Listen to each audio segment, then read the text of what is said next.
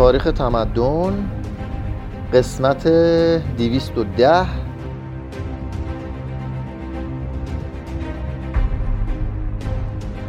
فصل 24 از جلد دوم هلنیسم و مشرق زمین.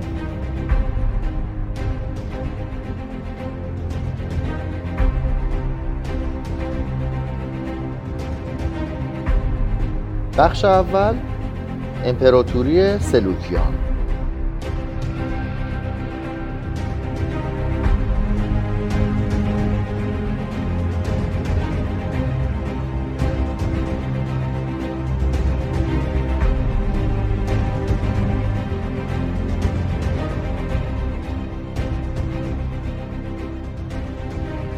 اگر از سرزمین اصلی یونان و دریای اژه بگذریم و به مانگاه های یونانی آسیا و مصر برسیم از زندگی تازه و رشد کننده ای که همواره می‌بینیم به شگفت میفتیم و می‌بینیم که هلنیسم رو به فساد و تباهی نمی‌رفت بلکه پراکنده می‌شد. پس از ختم جنگ پلوپونزی سیلی از سربازان و مهاجران یونانی به آسیا سرازی شده بودند. فتوحات اسکندر با عرضه داشتن امکانات جدید برای فعالیت هلنی ها بستر آن سیل را گشاده تر ساخت. سلوکوس که نیکاتور و یا فاتح لقب داشت بین سرداران اسکندر به شجاعت قدرت تصور و سخاوت مشهور بود. از صفات مشخصه او این بود که وقتی فهمید پسرش دمتریوس از عشق همسر زیبای او استراتونیس ناخوش گشته همسرش را به او بخشید. آنتیگونوس اول که تفویز بابل را به سلوکوس با خصومت تلقی می کرد به جنگ او رفت تا خاور نزدیک را متصرف شود. ولی سلوکوس و بطلمیوس اول او را در غزه در سال 312 شکست دادند. از آن لحظه که خاندان سلوکوس تاریخ امپراتوری سلوکیان را نقش زد عصری جدید و نحوه فکری تازه به وجود آمد که در قلوب مردم آسیا تا زمان پیامبر اسلام دوام یافت. سلوکوس کشورها و فرهنگهایی چون ایلام، سومر، پارس، بابل، آشور، سوریه، فنیقیه و گاهی آسیای صغیر و فلسطین را به زیر سلطه خود درآورد. در سلوکیه و انتاکیه پایتختهایی ساخت غنیتر و پرجمعیتتر از هر پایتختی که یونان به خود دیده بود برای سلوکیه محلی در نقطه اتصال رود دجله و فرات نزدیک بابل کهنسال و بغداد آینده انتخاب کرد. این محل چنان بود که تجارت بین النهرین و خلیج فارس و نقاط دورتر را جلب می کرد جمعیت آن در نیم قرن به 600 هزار نفر رسید که اکثر آنها آسیایی ولی زیر سلطه اقلیتی از یونانی ها بودند. پروفسور لروی به سال 1931 در این محل کاوش کرد و لوحه هایی از خاک درآورد. از این لوحه ها چنین برمی آمد که یکی از ثروتمندترین شهروندان سلوکیه 25 سال از پرداخت مالیات خودداری کرد. انتاکیه نیز بر رود اورونتس در جنوب ترکیه در محلی بنا شد نه چندان دور از مصب آن رود که برای رفت آمده کشتی های اقیانوس پیما نامناسب باشد و ضمنا در فاصله ای باشد که از حملات دریایی مسوم بوده و بر عراضی حاصل خیز حوزه آن رود مسلط باشد و نیز بتواند بازرگانی بین النهرین شمالی و سوریه را به خود جلب کند. در اینجا پادشاهان بعدی سلوکیه سکنا گزیدند این شهر در زمان آنتیکوس چهارم غنیترین شهر آسیایی سلوکیان گردید و با معابد، بناها، تماشاخانه ها، آکادمی ها، ورزشگاه ها، باغهای گل، بلوارهای خوشمنظره و پارک های زیبایی مانند پارک دافنه، با سرقس ها درخت های قار چشم سارها و فواره های زیبایش در سرتاسر سر یونان شهرت یافت. سلوکوس اول پس از 35 سال سلطنت توأم با نیکوکاری و جلب قلوب در 281 کشته شد. بلافاصله پس از مرگش امپراتوری او رو به تجزیه گذاشت. با تقسیمات جغرافیایی و نژادی از هم پاشید. گرفتار خونریزی هایی به خاطر تاج و تخت شد و از هر سو بربرها آن را مورد تاخت و تاز قرار دادند.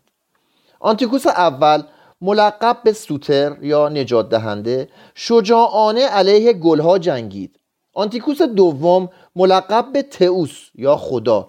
دائم در حال مستی به سر می برد انگار که می‌خواست دوباره خطر پادشاهی موروسی را نشان بدهد. همسرش لاودیس چندان دسیسه و توطعه کرد که عاقبت خاندان سلطنتی را به فنا کشید. آنتیکوس سوم ملقب به کبیر مرد با ظرفیت و با فرهنگی بود. مجسمه نیمتنه او در موزه لوور مردی را نشان می دهد که شجاعتی مقدونی دارد و هوشی یونانی. او قسمت اعظم امپراتوری را که از زمان سلوکوس اول از دست رفته بود با جنگ های خستگی ناپذیری پس گرفت. کتابخانه در انتاکیه تأسیس کرد و نهضتی در ادبیات آغاز نمود که در اواخر قرن دوم در غزه به اوج ترقی خود رسید. قوانین خودمختاری محلی یونان را حفظ کرد و به شهرها نوشت هرگاه دستوری بر خلاف قوانین دادم اطاعت نکنید و آن را پای جهل من بگذارید. لکن عاقبت جاه طلبی بلند پروازی و عشق ورزی او را از پای درآورد. در سال 217 به دست بطلمیوس چهارم در رافیا شکست خورد و فنیقیه و سوریه و فلسطین را از دست داد. سپس به تقلید از لشکرکشی های اسکندر به باکتریا و هند در 208 تاخت تا بدین وسیله شکست قبلی را جبران کند. هانیبال برای جنگ با روم او را به کمک خواست و لشکرش را به یوبایا کشاند. در آنجا در پنجاه سالگی عاشق دختر خدمتکار زیبایی از کالکیس شد. او را با تشریفات کامل خواستگاری کرد. عروسی با شکوهی ترتیب داد جنگ را فراموش کرد و زمستان را در کامرانی گذراند. رومی ها در ترموپیل او را شکست دادند به آسیای صغیر راندند و دوباره در ماگنسیا شکستی دیگرش دادند. بیقرار به لشکرکشی دیگری در مشرق پرداخت و در راه پس از سی و شش سال سلطنت درگذشت. 187 فرزندش سلوکوس چهارم مردی صلح دوست بود. امپراتوری را با اقتصاد و درایت اداره کرد و در 175 کشته شد. در آن زمان برادر کوچکش با عنوان آرکون در آتن که برای تحصیل فلسفه به آنجا رفته بود خدمت می‌کرد. پس از شنیدن خبر مرگ برادر لشکری گرد آورد به انتاکیه رفت قاتل را کشت و تاج و تخت را پس گرفت. 175 آنتیکوس چهارم جالبترین و شگفتانگیزترین فرد این خاندان و معجون کمیابی از تیزهوشی و جنون و جذابیت بود. با وجود هزاران بیعدالتی و دیوانگی کشور خود را با قدرت اداره کرد.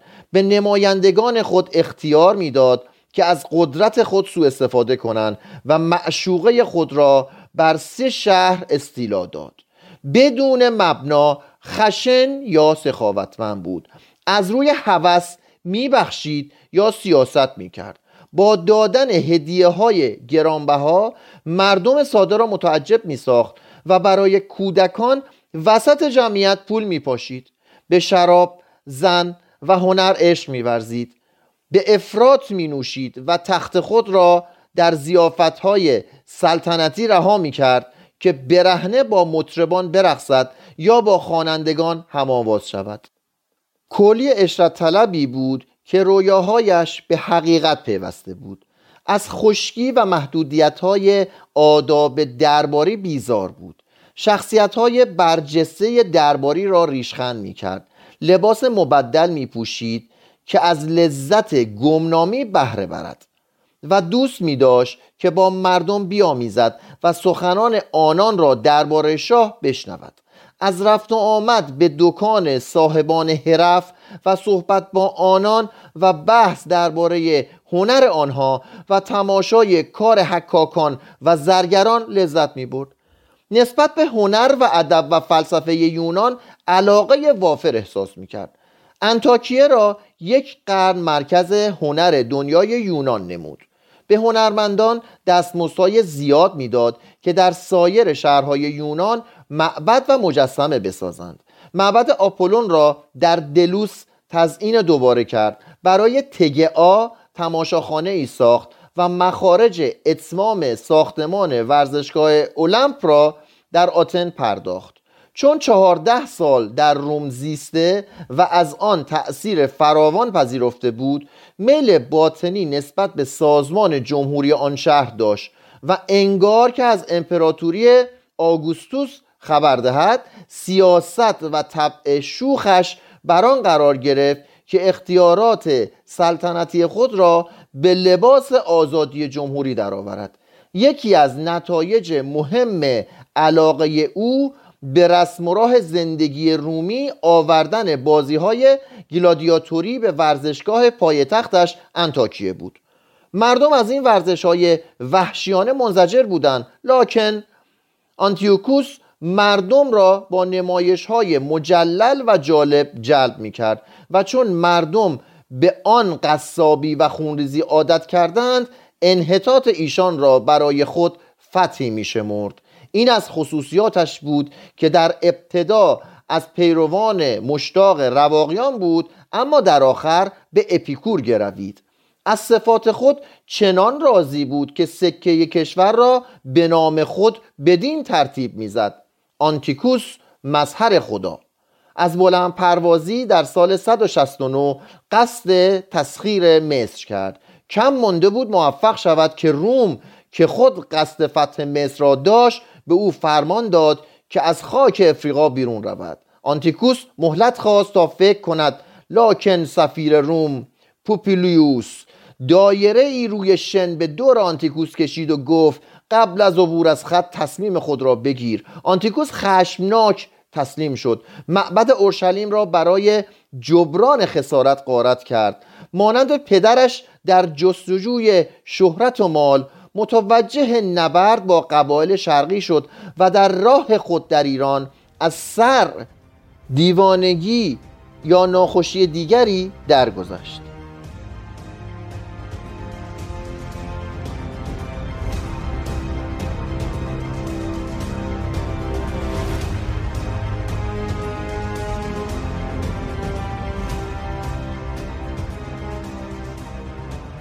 بخش دوم تمدن سلوکیان.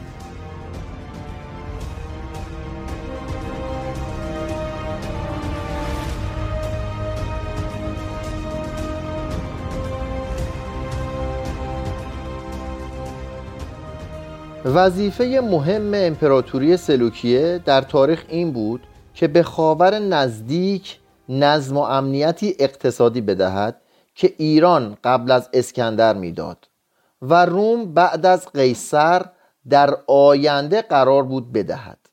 علا رقم جنگ ها، انقلاب ها، قارت ها و فسادی که طبیعی امور بشری است این وظیفه به خوبی انجام شد. پیروزی مقدونی هزاران صدی را که حکومت ها و زبان های گوناگون به وجود آورده بودند در هم شکست و غرب و شرق را به تبادلات اقتصادی بیشتر دعوت کرد. نتیجه این موفقیت رستاخیز درخشان آسیای یونان بود. در حالی که تضادها، اختلافات، فقر زمین و تغییر راه های بازرگانی سرزمین اصلی یونان را به تباهی میکشاند وحدت نسبی و آرامشی که سلوکی ها به وجود آوردند موجب ترقی کشاورزی و بازرگانی و صنعت شد. شهرهای یونانی آسیا دیگر آزاد نبودند که انقلاب کنند یا در نوع حکومت خود دست به تجربه بزنند. هماهنگی را شاهان به مردم تحمیل می کردند و در واقع مردم آن را مانند خدای پرستش می نمودند شهرهای قدیمی مانند میلتوس، افسوس و سمیرنا یا ازمیر مجددا رونق اولیه خود را باز یافتند دره های دجله، فرات، اردن، اورونتس، مایاندر، هالیس و اوکسوس یا آمودریا. در آن زمان حاصل تر از آن بود که امروزه بتوان تصور کرد. زیرا این سرزمین ها در نظر ما امروز پس از دو هزار سال فرسایش، خشکی و قفلت در کشت و کار جز صحراها و کوهستانهای خشک چیزی نیست. زمین را کانالهایی مشروب می کرد که دولت موظف به ایجاد و نگاهداری از آنها بود. زمین متعلق به شاه، اشراف، شهرها، معابد یا مردم بود و در همه حال کار آن به دست رعیتهایی بود که از راه توارث یا فروش با زمین منتقل می شدند ثروت های زیرزمینی متعلق به دولت بود ولی دولت در استفاده از آنها اقدامی نمی کرد حرفه ها تخصصی شده و حتی هر شهری در ساختن مصنوع به خصوصی بهتر از سایرین شده بود. میلتوس مرکز پرمشغله نساجی بود. انتاکیه مواد خام وارد می کرد و آنها را به کالاهای ساخته شده تبدیل می نمود بعضی از کارخانه ها که غلامان در آنها کار می کردند در تولید انبوه پاره از مصنوعات اهمیت نسبی یافته بودند لکن مصرف داخلی کمتر از تولید بود و مردم چنان فقیر بودند که بازار داخلی اجازه نمی‌داد کارخانه های بزرگ با تولید فراوان به وجود بیایند بازرگانی حیات اقتصادی یونان را تشکیل می‌داد. ثروتهای زیاد در شهرهای بزرگ به وجود می آورد و جمعیت روزافزون شهرها را به کار اشتغال می‌داد. نقل و انتقال پول دیگر اکنون کاملا جای معامله جنسی را که تا 400 سال پس از ضرب اولین سکه توسط کروزوس ادامه داشت گرفته بود مصر، رودس، سلوکیه، پرگامون و دولتهای دیگر پولهای انتشار می‌دادند که به قدر کافی با ثبات و شبیه هم بودند که تجارت بین المللی را تسهیل نمایند. بانکدارها به دولت و مردم اعتبار می‌دادند. کشتی ها بزرگتر شده از چهار تا شش گره دریایی سرعت داشتند و با گذشتن از دریاهای باز راهها را کوتاهتر می‌کردند. سلوکیان بزرگراههایی را که یادگار ایرانی ها در شرق بود مرمت کرده توسعه دادند. راه های کاروان رو از آسیای صغیر به سلوکیه و از آنجا به دمشق بیروت یا بروتوس و انتاکیه کشیده شد. مراکز جمعیت که از تجارت ثروتمند شده بودند انتاکیه را ثروتمند و انتاکیه هم به نوبت خود ایشان را ثروتمند می ساخت شهرهای دیگر نیز از قبیل بابل، سور، ترسوس، زانتوس، رودس، هالیکارناسوس، میلتوس، افسوس، سمیرنا، پرگامون، بیزانس، کیزیکوس، آپامیا، هراکلیا، آمیسوس، سینوپه، پانتیکاپایوم، اولبیا، لوسیماکیا، آبیدوس، تسالونیکیا، کالکیس، دلوس، کورینت، آمبراسیا، اپیدامنوس، تاراس، نئاپولیس یا ناپل، روم، ماسالیا، امپوریوم، پانورموس یا پالرمو، سیراکوز، اوتیکا، کارتاژ، سایرینی و اسکندریه مرکز جمعیت های بزرگ شدند. یک پیوند بازرگانی وسیع اسپانیای تحت تسلط روم و کارتاژ کارتاژ تحت تسلط هامیلکار سیراکوز تحت تسلط هیرون دوم روم تحت تسلط اسکیپوها مقدونیه تحت تسلط آنتیگونوس ها یونان تحت تسلط اتحادیه ها مصر تحت تسلط بطالسه خاور نزدیک تحت تسلط سلوکیان هند تحت تسلط سلسله ماوریا و چین تحت تسلط سلسله هان را به یکدیگر میپیوست. راه های چین از ترکستان باکتریا یا بلخ و ایران یا از داریاهای آرال یا خارز خزر و سیاه میگذشت. راههایی که از هند می آمد از افغانستان و ایران به سلوکیه یا از عربستان به پترا در مملکت اردن هاشمی کنونی واقع است. به اورشلیم و دمشق یا از اقیانوس هند به آدانا یا عدن و سپس از دریای سرخ به سوئز و بالاخره به اسکندریه می‌رفت. به خاطر تسلط بر این دو راه اخیر بود که سلوکی ها و بطالسه آنقدر جنگیدند در جنگ های سوریه که به علت ضعف به دست رومی ها از پای درآمدند. حکومت سلطنتی سلوکی ها که از مشرق زمین سرچشمه می گرفت استبداد مطلق بود و هیچ مجلس یا شورایی اختیارات آن را محدود نمی ساخت دربار بر مبنای دربارهای شرقی ساخته شده بود حاجبان و خاج سرایانی که لباسهای یراقدار متحدالشکل داشتند مجمرهایی که برای خوشبو کردن بود و موسیقی به سبک شرق معمول شده بود. ولی فقط لباسهای زیر و زبان یونانی بر جای مانده بود. نوجبان مانند اشراف مقدونی یا اروپای قرون وسطا سرکردگان نیمه مستقل نبودند بلکه مدیران یا نظامیانی بودند که شاه منصوب کرده بود. این ساخت حکومت سلطنتی از هخامنشی ها به سلوکیان و ساسانی ها و از آنها به روم زمان دیوکلسی و بیزانس زمان قسطنطین رسید.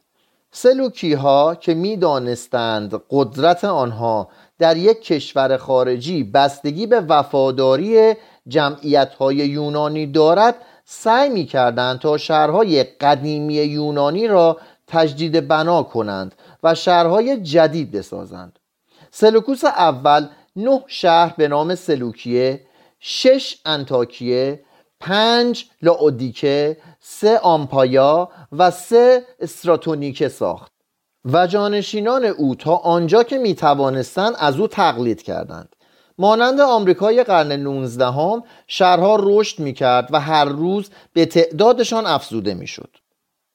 به واسطه همین شهرها بود که هلنیسم در آسیای باختری با سرعتی زیاد اما نه به طور عمقی پیشروی کرد این فرایند البته جریانی قدیم بود که با مهاجرت بزرگ یونانی ها آغاز شده بود.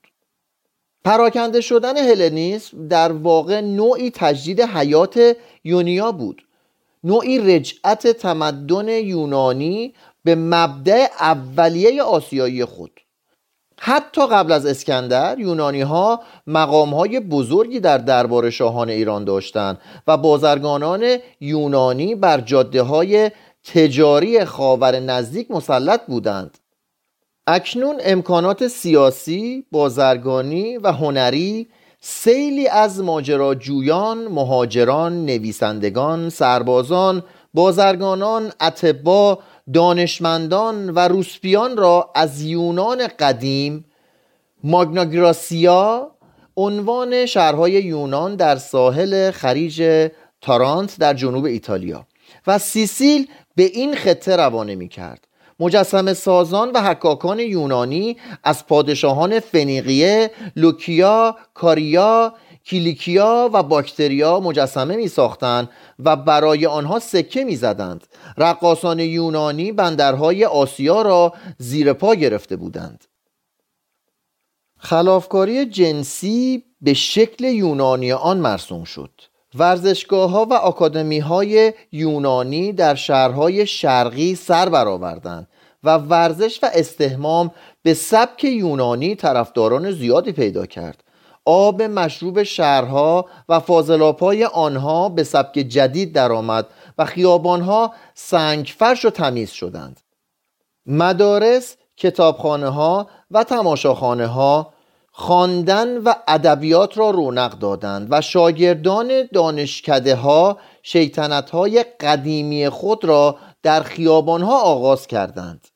به کسی با فرهنگ می گفتند که زبان یونانی را بداند و از نمایشنامه های مناندروس و اوریپید لذت ببرد.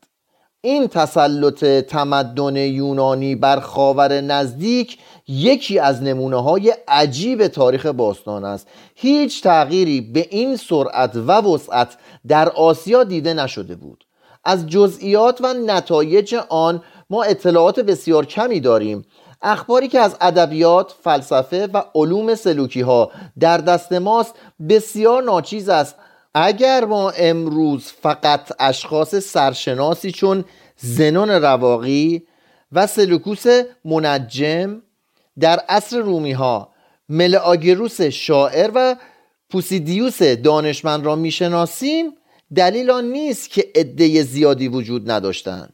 فرهنگ سلوکی ها پر رونق متنوع سیقل یافته پر از ذوق و در هنر مانند عصر ما قبلش بسیار بارور بوده است.